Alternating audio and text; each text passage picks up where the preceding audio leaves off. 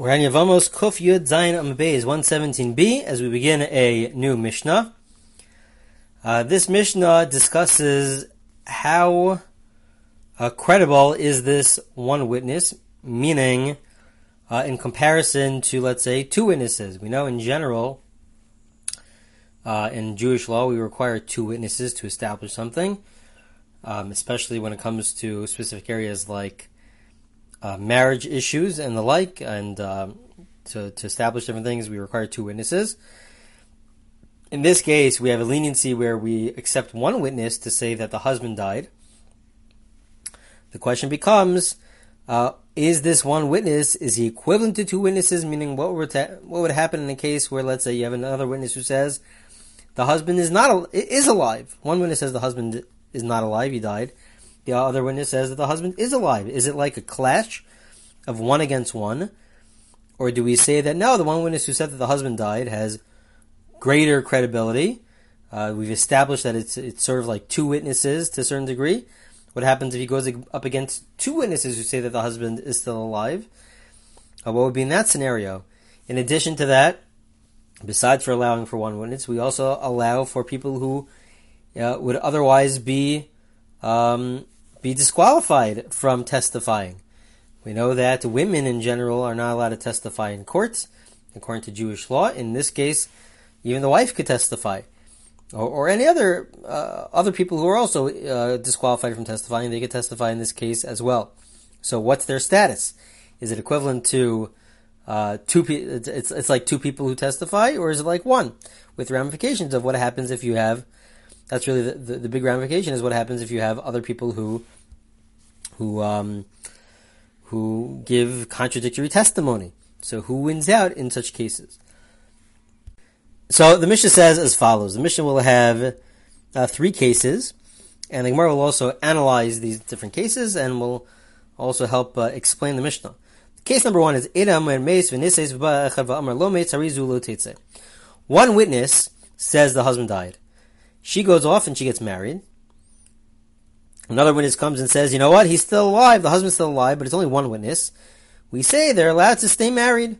They're allowed to stay married. They don't have to get divorced because, as we'll see in the Gemara, that one witness, the first witness, he has greater uh, credibility than the other witness who said that the husband is still alive. That's case number one. Case number two, however, if one witness says that uh, the husband died. But now you have two witnesses who said that the husband is still alive. So then, even if she got married, they would have to get divorced. That is case number two. Case number three of the Mishnah is Shnaim Omer Mace. Two people say the husband died. So you have two people who say the husband died. And there's one witness who says that the husband is alive. So two witnesses said the husband died. And one witness says the husband is alive. Even if she didn't get married yet, we will we will allow her to get married. Once we have the two witnesses who say that the husband died, so once you have that one witness who says that the husband's still alive, he is uh, insignificant since uh, he's only one witness. So even if she didn't get married yet, we we allow her to get married. We allow her. We tell her go ahead and get married because we have two witnesses who say that who said that the husband died. So again, those are the three cases. Case number one is just a, a one-on-one clash uh, one versus one, we say that uh, if she's got married already, she's allowed to stay married. Uh, the second case is a case of of one versus two. One witness says that the husband died. Two witnesses say the husband's still alive. In that case, she would have to get divorced if she was married to somebody else, or she would have to leave that marriage. And then in the last case, it's a case where it's the opposite. There's two witnesses who say that the husband died um, and one witness who says that the husband is still alive, so in that case, we allow her, we tell her you're allowed to go ahead and get married. Those are the three cases. So it says the Gemara as follows. The Gemara discusses the first case. It says, "Time of denisis, alone nisis lo tinasiv amru kol makom shemin torei dachad arei kan shnayim ein devar shalach makom shnayim hachi ka amar edach amar meis v'yitirul nasiv v'ba'ach amar lo meis lo tezi miter rishon." The Gemara wants to know why is it that when you have one witness who says that the husband died, and another witness who says the husband's still alive, why is it that when we only say that uh, she can't get married? Uh, why, do, why do we say that really she can't get married? But if she was married, so then she's allowed to stay married. It's not true. According to Ula, Ula has a line where he says that the one witness who says that the husband died, we uh, we we were lenient. We allowed that one witness to testify, and not only were, were we lenient, but we said that he has the credibility of two witnesses, or, or close to two witnesses, meaning he is better than the other one witness who says that the husband is still alive. And if that's the case, if he's better than that, if we if we um, give greater credibility to, to the witness who says that the husband died than to the one who says that the, that the husband is still alive. So even if she didn't get married yet, we should say you're allowed to go ahead and get married. Uh, so the Gemara changes it, and the Gemara says, you know what, you're right. What it means, what the Mishnah really means, is that as long as the court said you're allowed to go ahead and get married, meaning one witness came and said the husband died, the court says, okay, go ahead and get married. Another witness after that comes and says that the husband is still alive. So the Mishnah means to say that, okay, but we ignore that second witness. Ula tells us to ignore that second witness. She's still allowed to go ahead and get married. She could go actively and go ahead and get married. It's not, not only in a case where she was already married that she doesn't have to get divorced, but she's allowed to get married and rely on that one witness who said that the husband is no longer alive. That's what it means. Now there is, there are other Gemaras, and, and there's a lot of commentary on this, um, but there, there seems to be a dispute uh, when we say that she's allowed to go ahead and get married, is that only once there's a psak bezin, once the court rule that she's allowed to go ahead and get married, so any other witness, any individual witness that comes after that, as long as it's not two, which is one person, that comes after that is not taken into account, is not believed because they already issued a ruling. Uh, or do we say that no, even if they didn't issue a ruling yet, they just both come to court, let's say at the same time, even if they're to come at the same time, the witness who says that the husband still lied is still not as credible as the one who says that the husband passed away. Um, and so therefore, even in a, such a case where they didn't issue a ruling, we would still allow her to go ahead and get married. That is that is subject to debate. Um, but from our Gemara, our Gemara sounds like uh, you would you would require the court to say something to issue a ruling, and then the other witness comes uh, and says the husband's still alive. The implication being that if they came at the same time, then they would both be have equal standing. That's what it sounds like, at least from the simple understanding of our Gemara. Okay, the Gemara now discusses the case number two. Case number two is where one witness says the husband died. Two witnesses say that he's still alive. So then they have to get divorced.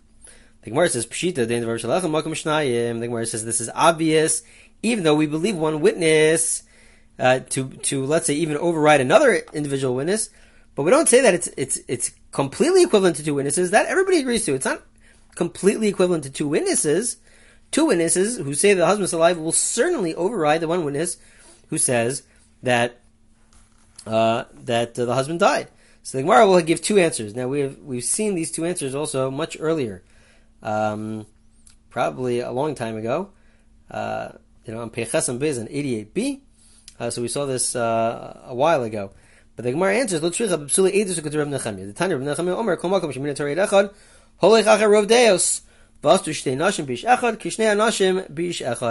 Answer number one is that we're dealing here with a case where you have one witness who said it came and testified that the husband is no longer alive, right? Died. Two witnesses. Now these two witnesses who now come and say the husband is alive, they're not actually two legal testifying witnesses. These are people who would other have otherwise been disqualified for whatever reason. They, they're not accepted in court, but they come and they testify and they say the husband is alive. So because we believe the one witness to say the husband died, so this is not a regular case of just only accepting people who, uh, in general, are allowed to testify. So these two other people, we take them into account. And we go based on, it's not even a, a, a real form of, of testimony, a legal form of testimony. This is in this case we allow people who are disqualified to testify. So this is a numbers game, says Rav Nechemia. Rav Nechemia says we go based on the majority. So if it's two versus one, the two beat the one. And that's what the Mishnah is coming to teach us. If it was two actual witnesses who are halachically acceptable in court, that's obvious. That's what the Gemara was asking. That's something which is obvious. The point of the Mishnah is to teach you that even if they're not acceptable in court, even these, if these are two witnesses who in general wouldn't be acceptable in court, in this case they would be because this is not a normal form of testimony. We never accept one witness. In this case, we do accept one witness. So not only do we accept one witness, but we also accept uh, people who are in general uh, have, would otherwise be disqualified. They would be accepted here. Nehemiah says, how do we know who wins? Who wins over? We go based on majority. We go based on majority. Alternatively, that's all one answer. The second answer is by Yisema. Kol hecha erecha kasher meikar afilu mei nashim erecha damya. Ela de meikar. B'nechem yamar kol deos, v'asu shtei nashim bish achas, nashim bish echad, shtei nashim bish echad, kepalga upalga dami. The second answer says as follows. It says, if the first witness says, came and he said, that, uh, and he, he's, he's a, a halachically acceptable witness and says that the husband died, so even if you have a hundred people afterwards who say that the, the husband is still alive, but they're all disqualified from court, so they cannot override the one witness who was acceptable in court who said that the husband died. Once that one witness who was acceptable in court said that the husband died, if you have a hundred people who are in general disqualified from court, they are not taken into account. They do not override that. However, the case at hand is where the one witness who testified that the husband died was himself, or perhaps even herself, was herself disqualified. Let's say it was a woman. Uh, in general, she cannot testify. In this case, she's allowed to testify, but she it's not out of regular testimony because in general she's disqualified. So if she comes along and she says that one witness, um, she says the husband died. So if you have other witnesses who come along and say the husband's still alive, so that's when Reb Nechemia said we go based on the majority. That's when we go based on the majority. But if it wasn't for that, if it was if the first witness who said the husband died is somebody who is acceptable in court, so then that person uh, would override any other uh, group of people who are in general disqualified from testifying. Certainly, if you have two witnesses who are halachically acceptable to testify, that would override the one witness. But uh, in a case where the other witnesses who say the husband is still alive are disqualified, and one witness says that the husband died, and he himself is acceptable uh, in court to testify in court, so then he would win out. Uh, the case at hand in our Mishnah, where we go based on the majority, according to the second answer, not according to the first answer, but according to the second answer, is where the one witness who said the husband died is, is, is somebody who, in general, in a regular case, would be disqualified from testifying. So then, in that case, we go based on the majority. So again, we had two different answers how to explain our Mishnah. One answer is just to say, in general, uh, because we already accept one witness, even if that one witness was could could have testified in other cases, but we all always go based on the majority. Uh, when it comes to these areas, we go based on the majority. And according to the second answer, we only go based on the majority if the witness who says the husband died was somebody who, who themselves were disqualified um, from in general from testifying. What about the last case? We have a few more lines. What is it? What about the last case? So we said the first case is where one is witness said the husband died, and then one witness said the husband's still alive. in that case, with the with the Gemara, the way the Gemara understood the Mishnah, uh, it ends up being that she's allowed to go ahead and get married. She, even if she wasn't married, she's allowed to go ahead and get married because we trust the one witness who said that the husband died over the one witness who said that the husband's no longer alive. Now, if you have a case where one witness said one witness said the husband died, and two witnesses say the husband is still alive, so certainly if they're witnesses, uh, halakhically acceptable witnesses, so then they would win out. And even if they're not halakhically acceptable, the Gemara just pointed out that we, depending on the case, we go based on the majority, on the, on the higher number higher number of witnesses who say that the husband, whether the husband's alive or the husband is not alive. The last case is a case of where you have two witnesses who say the husband died. One witness says the husband's no longer alive. Sorry, is alive. Two meaning two witnesses say the husband died. One witness says the husband is still alive. That one witness is even if he was halakhically acceptable in general to testify. We don't care because we have two witnesses who were acceptable who testify that the husband is no longer alive. The question that the Gemara is going to have is that this is obvious. Even if it was one versus one, we would say the one witness who said the husband is no longer alive wins out. So then, certainly, if it was two versus one, what's the what's the Mishnah coming to teach me? It's obvious. My kamashvalan. So the Gemara answers, "Bepsuli edus nechemya does the basar of this hachma tema kezin basar of this lachamra of lekulalo kamashvalan." The point is, the Gemara explains that in this case also, we're not talking about two witnesses who are halachically valid witnesses. We're talking about two witnesses who, in general, in any other case, would be disqualified. And this is like Reb Nechemia. Says, like we mentioned earlier, we go based on the majority. So we have two witnesses who say the husband died. One witness who says the husband is still alive. We go based on the majority. The Gemara says, well, we already had that from the second case.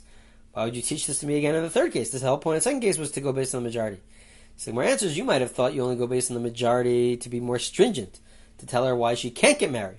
This is that we go based on the majority to say that the majority said that her husband is no longer alive, so she could get married to be makel, to be lenient. The point of this last statement of the Mishnah is to tell you that we could even be lenient based on the majority. We go based on the majority. The majority said it was two versus one in this case. The majority said that uh, the husband is not alive. She could go ahead and get married. We will even allow her to get married based on the majority. Uh, so this concludes the whole topic between the Mishnah and the Gemara about how credible is this one witness. The one witness is certainly better than one other witness that's contradicting him, uh, but isn't better than two. Um, and Rabbi Nathaniel pointed out that if we're talking about people who are disqualified, we go based on the majority. And the last line of the Mishnah says we even go based on the majority if it is to be lenient, to allow her uh, to marry somebody else. We will go based on the majority if it's two versus one, uh, or something like that. Okay, we'll begin the next Mishnah on the bottom of 117b in the next recording.